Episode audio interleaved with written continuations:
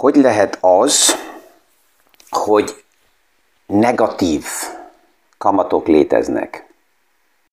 Mi is aktuális pénzpiaci témákról, összefüggésekről beszélgetünk. Gazdaságról érthetően János Zsoltal. Üdvözlünk mindenkit a mai PFS Kávézac podcaston. Ezt a kérdést kaptam, és a mai podcastba beépítem, mert több szemszögből lényeges ezt a kérdést újra kézbe venni. Annak ellenére, hogy most már nem negatív kamatú helyzetbe vagyunk. A kérdés a lányomtól kaptam konkrétan, és a, a barátaival együtt, a barátnőkkel együtt az egyetemen éppen olyan témákat dolgoznak fel, ami a, a kamatokkal összefüggésben van. És az egyik szemszög, amit itt lehet látni, hogy az, hogy negatív kamat van, az az alap elméleti gazdasági struktúránkban nem létezik. És ezt elmagyarázni, hogy ez mit jelent a negatív kamat. Ez az egyik. Kérdés a másik, hogy az a fogalom, hogy kamat, az sem annyira logikus és tiszta, mi minden nap benne vagyunk ebbe a témakörbe, és a kamatot egyből helyre tesszük, hogy ez mikor, hogy jelenik meg, befektetés oldalról vagy hitel oldalról, de ez is egy nagy kérdés és különbség, és hogy a negatív kamat a két kamatra, tehát befektetési kamat vagy hitelkamatra minden kihatással van, és hogy ennek a lépésnek egyáltalán mi a háttere, és azok a az megtörténik-e azután, amit terveztek a központi bankok, ami miatt negatív szintre csökkentették a kamatot, és amit látunk ugye, hogy mennyi ideig tart, amíg az emberek, a gazdasági rendszerek erre reagálnak, és azok a lépések láthatóak is, amit, um, amit esetleg a központi bankok ezzel terveztek. És ennek a kamat kérdésnek kihatása van az egész gazdasági eseményre és a befektetésekre is, és a tőkepiacra is. Addig ma biztos, hogy nem fogunk eljutni, de mikor ma azt nézzük meg, hogy a piacok hogy mozognak, akkor persze, hogy a kamat kérdése az mindig egy nagyon releváns kérdés, és ezért kezdjük egyszer ott el, hogy a normális alap elméletbe miért létezik a kamat. Induljunk abból ki, hogy legelőször is a kamat nem azért létezik, mert valami, valaki befektetni szeretne, mert csak azért, hogy valakinek van tartalék pénze, és ezt valahol el akarja helyezni, és ezért kamatot kapjon, ez már alapjában egy torsz kép, mert a befektetésért nincs ajándék. És, és ezt hallom nagyon sokszor befektetők oldaláról, hogy az az elvárás, hogy ők kapjanak kamatot. Nem. Az alapelmélet második oldalon indul el. Ha valakinek van egy ötlete, egy üzleti modell, egy projektje, és erre szeretne pénzt kapni, hitelt felvenni valakitől, akkor ő azért fizet kamatot, mert ezt a pénzt kvázi kölcsön kapja. A kamat ez a pénznek a, a bérleti díja. És ezt, hogy milyen, milyen uh, szintű kamatot fizet, ezt a központi bankok a mai gazdasági rendszerünkre, mint kockázatmentes alapkamatot megállapítják. Na most van egy kockázatmentes alapkamat, és attól függ, hogy milyen a projekt, mennyire biztos, milyen a hitelvevőnek, hitelfelvenőnek a bonitása, tehát mennyire biztos, hogy ő vissza tudja fizetni azt a, a kölcsönt, erre az alap kockázatmentes kamatra rájön a kockázati felár, tehát evel drágul, ezzel lesz drágább a hitel, és több kamatot kell fizetni. És itt jön egy következő fogalom, ami nagyon sok embernek így nem automatikusan tiszta, és ezt a beszélgetés ebből, ahogy a, a lányommal is láttam, és ez jó mindig, mert ez felébreszt, hogy mennyi minden normálisnak tűnik, mivel évtizedek óta a témával dolgozunk, de nem normális. És ez az, ami e, sokszor félreértésekhez vezet, vagy ki van használva, hogy a hitel kamata, hogy ez most változik-e vagy nem, ez tárgyalás kérdése. Tehát ha az, aki hitelt vesz fel, mielőtt a pénzt megkapja, és meg van állapítva, hogy milyen kamaton, fogja ezt visszafizetni, megvan a lehetőség neki arról tárgyalni, hogy akkor ez fix kamatozó hitel lesz, és ha a háttérben a központi bankok bármit csinálnak a kamatokkal, az akkor ez nem változik meg, vagy egy rugalmas kamatú hitel lesz, ami azt jelenti, hogy ha a háttérben a központi bankok a kamatokat változtatják, akkor a kamat is fog változni. Ez mind múlik, hogy melyik jobb. Hát ez a jövőkép kérdése. Tehát is is látjuk azt, hogy a hitelt felvevő nem csak azzal a kérdésekkel foglalkozom, hogy megkapom a pénzt bárhonnan, és bármilyen áron, hanem azzal a kérdéssel is kell foglalkoznom, hogy milyen a kilátás a jövőre nézve, az egyik a saját üzletem, amit ezzel akarok finanszírozni, vagy az ingatlanom, vagy bármi más, és hogy emellett gazdaságilag mi fog történni, hogy a központi bankok a kamatokat inkább emelni, vagy csökkenteni fogják. Ha azt várom el, hogy a kamatokat emelni fogják, akkor persze, hogy jobb egy fix kamatú hitelt felvenni. Általában, hogyha fix a kamat, akkor a rugalmakságot adom fel, nagyon sok esetben, de ez meg is tárgyalás kérdése, ha fix kamatú hitelt vettem fel, akkor bármikor egyszerűen visszatörleszteni nem tudok.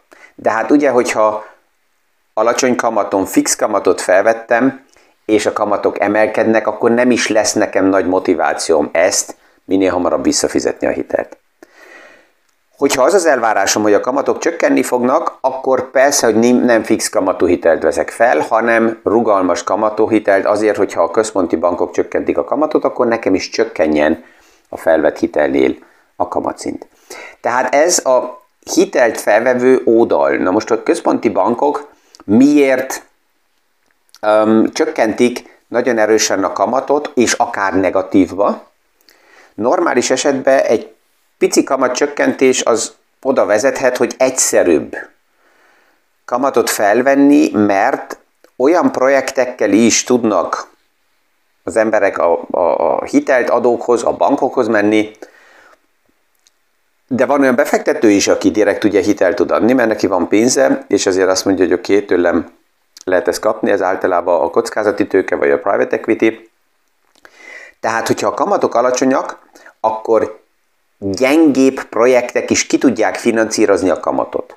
Mert ugye egy minden projektnél a döntő, hogyha megkaptam azt a pénzt, akkor az a projekt annyit ki kell termeljen, hogy vissza tudjam fizetni a pénzt, plusz a kamatot ki kell fizessem, plusz általában ez a projekt kell annyit pluszba hozzon, hogy a mellékköltségek és akár annak, aki a projektet felépíti, annak a fizetését ki tudja fizetni.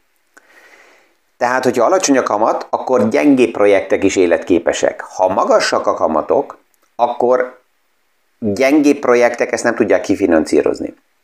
És miért lényeges ez, hogy akkor a projektek um, egyszerűbben tudjanak elindulni?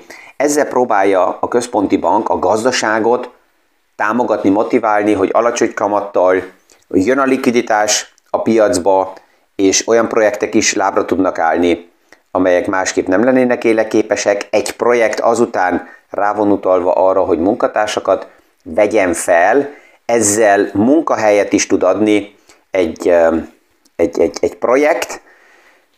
A másik oldalról, hogyha alacsony a kamatszint, akkor hitelen keresztül, leasingen keresztül a fogyasztók a termékeket egyszerűbben meg tudják venni, tehát ez a gazdaságnak az egyik oldalon egy támogatás. De most menjünk át a másik oldalra a befektetőhöz, hogy itt a befektetőknél mi történik a kamatszintekkel. Nagyon sok befektető ugye sajnos nem a hitel oldaláról közelíti meg a befektetés, és azt érzi, hogy van egy kockázatmentes alapkamat, és minden plusz szint, százalék szint, amit több kamatot kapok, azt nem azért kapom, mert ezt nekem adják, ez már a, a wordingben, a mindennapi kifejezésben egy fura megközelítés, azt mondani, hogy több kamatot kapok. Nem, ne, nem kapok több kamatot, mert, mert nincs kamat ajándék, hanem a, a fizető, a hitelt felvevő az elfogadja azt, hogy ő magasabb kamatot kell fizessen, mert az ő projektje valamilyen okokból olyan kockázatokat tartalmaz, ami miatt többet kell fizessen. Tehát ez, ez egy, egy, egy lényeges téma, amit fontos helyre tenni a befektetőknél, és ezt újra és újra és újra érdemes szóba hozni, hogy egy befektető alapjában nem kap ajándékot, hanem a magasabb kamat lehetősége azt jelenti, hogy a megvásárolt nagyobb kockázatot. Az egy másik kérdés, hogy nagyon sokan a kockázatot nem ismerik, nem veszek észre, nem akarják látni, mert hát addig, amíg nem történik meg, addig bebeszélik maguknak, hogy nincs a kockázat. Ha egy faházam van, és mellette valaki gyújtogat, az nem biztos, hogy leég a ház. De nagyobb a kockázata, hogy lángba kap. És ez, ez lényeges a befektetés oldalán. Na most a központi bankoknak itt a szerepe mi? Ha kamatot csökkentenek, akkor a kockázatmentes alapkamat, amit egy befektető kapna, az csökken. Ha ez csökken, akkor azt jelenti, hogy neki nem érdemes parkolni a pénzét valahol, hanem érdemesebb a pénzt körforgásba vinni, tehát a gazdaságba befektetni, és ezt, ez a másik oldala, amit a központi bankok szeretnének aktiválni, hogy a parkolt pénzeket azt mobilizálják, hogy legyen likviditás a piacba, mert ugye, hogy bankok vagy intézmények hitelt tudjanak adni, ahhoz nekik kell a pénz. Honnan jön a pénz? Hát a befektetők oldaláról szabadul fel a pénz, és azt mondják, hogy oké, okay, mielőtt itt alacsony kamaton a pénzemet parkoltatom, akkor inkább befektetem, tehát megjelennek alternatívák, és ezért jön a likviditás. Na most addig csökkentették a központi bankok, mert a gazdasági külvilágban olyan problémák merültek fel, hogy elérték a nullát, és akkor meg volt a választási lehetőség, hogy vagy a központi bankok kezdtek el likviditást gyártani kvantitatív easing programon keresztül, tehát ők kölcsönt adtak a gazdaságnak. Ez volt az első lépés, de ez túl kevés volt, ezért emellett a kamatokat negatívba fordították. És ez mit jelentett? Ez azt jelentette a befektetési oldalán, hogy egy pár devizába, például euróba, dollárba, és itt Ausztriában is az elmúlt években ezt láttuk, főleg lassan szivárgott át ez akár a privát oldalra is, hogy bizonyos összegek fölött, ha valaki a banki rendszerbe parkolta a pénzét, akkor nem kamatot kapott, hanem kamatot vontak le. Ha valaki államkötvényt például vásárolt meg, német-osztrák államkötvényt, akkor ez a 10 éves futamideig mind negatív kamatú volt. Az azt jelenti, hogy aki azt megvásárolta, annak nem kamatot adtak, hanem levontak belőle. Mekkora motiváció egy befektetőnek normális esetben egy befektetésbe belemenni, ahol ő garantáltan azt látja, hogy évente levonnak mínusz 5, mínusz 0,5, mínusz 0,7 vagy mínusz 1 százalékot, hát normálisan nem nagy a motivációja, tehát nem tenni oda a pénzét, hanem ezt a pénzt, ami van, inkább a gazdaságba fekteti be. És mégis miért történik ez meg? Miért vásárolta a piac mégis meg a negatív kamatú befektetéseket? Az egyik magyarázat lehet az, hogy a törvények kényszerítik például a konzervatív befektetési intézményeket, életbiztosítókat, nagy vagyonkezelőket arra, nyugdíjpénztárakat, hogy ezt meg kell vegyék. Ez az egyik. De a másik, hogy miért vesz valaki ma mínusz 0,5%-kal kamatozó befektetést meg, és ebből el lehet képzelni, hogy milyen kellett a bizalmi millió és a környezet legyen, mert azt mondja, hogy oké, okay, én azt odaadom a pénzemet ennek az intézménye, például a német államkötvényt megveszem, de bízok az adósba, tehát a német államba, az osztrák államba, bízok annyira, hogy ő nekem a futamidő végén visszafizeti a befektetett pénzemet, tehát annyira jó a bonitása, hogy még azt is elfogadom, hogy időközben ez nekem pénzbe fog kerülni, hogy a, a, a, tehát kamatba fog kerülni, hogy a pénzemet ott parkoljam. Tehát ez volt egy ilyen oka, hogy például minél nagyobb volt a bonitása, svájci államkötvények 30-40 éves futamideig voltak negatívak, tehát ez azt jelentette, hogy ekkora volt a piacba a bizonytalanság a befektetők oldaláról. Na most mi van a hiteleknél? A negatív kamat ez azt jelenti, hogy akkor ha hitelt veszek fel, akkor nem kamatot fizetek, hanem kapok. És itt van ugye az elmélet, és ez az, amit a, a lányom is kérdezte, hogy ez hogy lehet negatív kamat hogy a bankok ezt a negatív kamatot a hitelezőknek, a hitelfelvevőknek nem adták tovább. Tehát itt a nullánál stop volt, és azt mondták, hogy oké, okay, mindegy, hogy mennyire lesz negatív a kamat, hitel oldalán nem lesz plusz ajándék, hanem ez megáll nullánál. De hát már az, hogy a, a hitel nullába kerül, tehát nem kell szinte kamatot, nem kellett kamatot fizetni egy ideig, az már azt jelenti, hogy, hogy rengeteg zombi projekt tudott pénzeket felvenni, és, és ezzel a pénzzel a gazdaságba megjelenni, ami persze, hogy oda vezetett, hogy A, zombi cégek, nem egészséges cégek adtak munkahelyet olyan embereknek is, akik normális esetben rendes cégeknek is rendelkezésekre álltak volna. Ez vezetett oda, hogy a munkanélküliség nagyon erősen lecsökkent.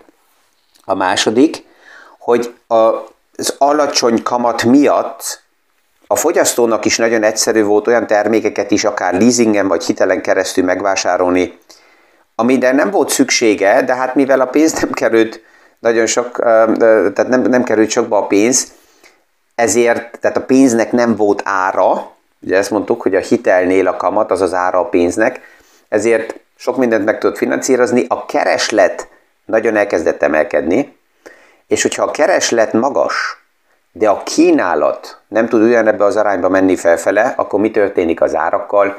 Ezek elkezdnek emelkedni. És ez vezetett oda, hogy az infláció nagyon erősen elkezdett növekedni, nem a háború miatt, hanem már azelőtt az infláció a túl erős kereslet miatt, a nagyon alacsony kamatszintek miatt elkezdett emelkedni, és a központi bankoknak ez a problémájuk, hogy ők a hitellel, az olcsó hitellel, az olcsó pénzzel, a likviditással nem tudnak kapacitásokat olyan gyorsan gyártani, arra idő kell, és ezért próbálják a központi bankok pillanatnyilag a nagyon radikális kamatemeléssel az inflációt a kereslet oldalán visszacsökkenteni, ami elég lényeges ugye az összefüggésekben a befektetéseknél, mert hogyha a kereslet oldalán próbálom visszacsökkenteni az inflációt, akkor az azt jelenti, hogy több részét a gazdaságnak kell érintsem. Az első a fogyasztókat. A fogyasztó mikor fogyaszt kevesebbet? Hát, hogyha nem érzi jó magát. Az egyik oldalról, hogyha bizonytalan a munkahelye, vagy akár elveszti a munkahelyét, akkor nem fogyaszt annyit. Hogyha a hitelek drágábbak lesznek, és azt érzi, hogy azt a kamatot, amit ki kellene fizetni, nem tudja kitermelni, akkor kevesebbet fogyaszt. Ha a fogyasztó végre reagál és kevesebbet fogyaszt, akkor a kereslet csökken, a csökkenő kereslet legelső lépésben még nem oda vezet, hogy az árak csökkennek. Miért?